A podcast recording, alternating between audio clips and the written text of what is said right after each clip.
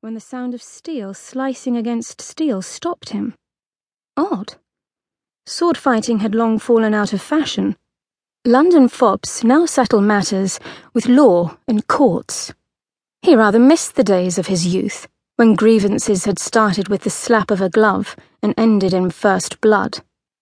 He gazed over the dark garden and found the swordsmen as they moved under the weak haloed light of the gas lamps, cornering the central court. Come on, taunted the fair haired one. Is that your best effort? They were boys. Archer slipped into the deep shadows by the wall and watched, his unnatural eyes seeing as well as if he'd been ringside. The blonde could not be more than eighteen, not quite a man.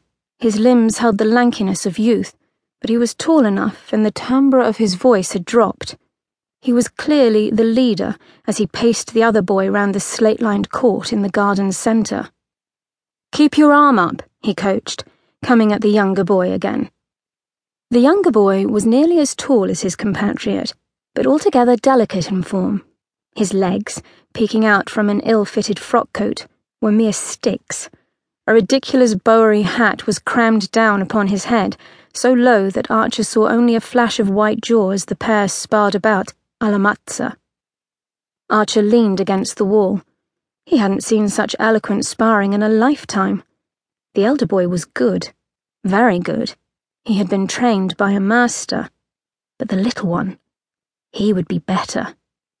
He was at the disadvantage being lighter and shorter, but when the blonde attempted a botta in tempo, while the youth was tied up in a bind, the little one sprang back with such quickness that Archer craned forward in anticipation, enjoying himself more than he had in decades. They broke measure and came back again. You'll have to do better than that, Martin. The youth laughed, his steel flashing like moonbeams in the purple night. Martin's eyes shone with both pride and determination. Don't get cocksure on me, Pan. Martin thrust once, then cut. The youth, Pan, crossed to the right. To Archer's delight, the boy leapt upon the thin wrought iron railing that surrounded the court and, in a little display of daring, slid along the rail a distance before landing just behind Martin. He gave a swift poke to the elder boy's backside before dancing away. I am the god Pan, he sang out, his youthful voice high as a girl's. And if you don't watch yourself, I'll stick my flute right up your blooming ass. Ah! The silly boy toppled backward over the boxwood hedge he'd overlooked in his gloating. Archer grinned wide. Martin's laugh bounded over the garden. The boy doubled up with it, dropping his small sword to hold his middle. Young Pan struggled to rise, holding his absurd hat in place while grousing about English hedges under his breath. Martin took pity and helped the boy to his feet. Call it quits then? He offered his hand once more in peace. The youth grumbled a bit, then took the proffered hand. I suppose I must. Take the sword, will you? Father almost found it the other day. And we mustn't have that, hum? Martin tweaked the boy's nose. The two parted ways, each going toward opposite garden doors. Night, Martin. Night, Pan.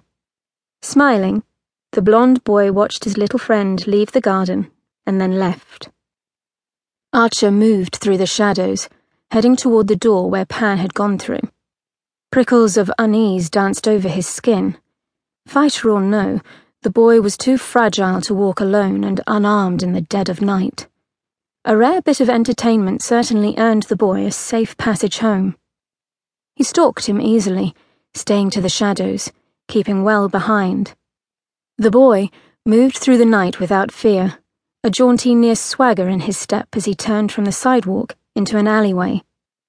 Thus, his squeak of alarm was all the louder when two grimy older boys slipped out of the shadows and blocked his path. And who's this? The fellow was a big brute, short and wide. The type, Archer thought grimly, for he was in no mood to throttle children, who always wanted a fight. Hello? said Pan, stepping back one pace. Don't mind me, just out for a stroll.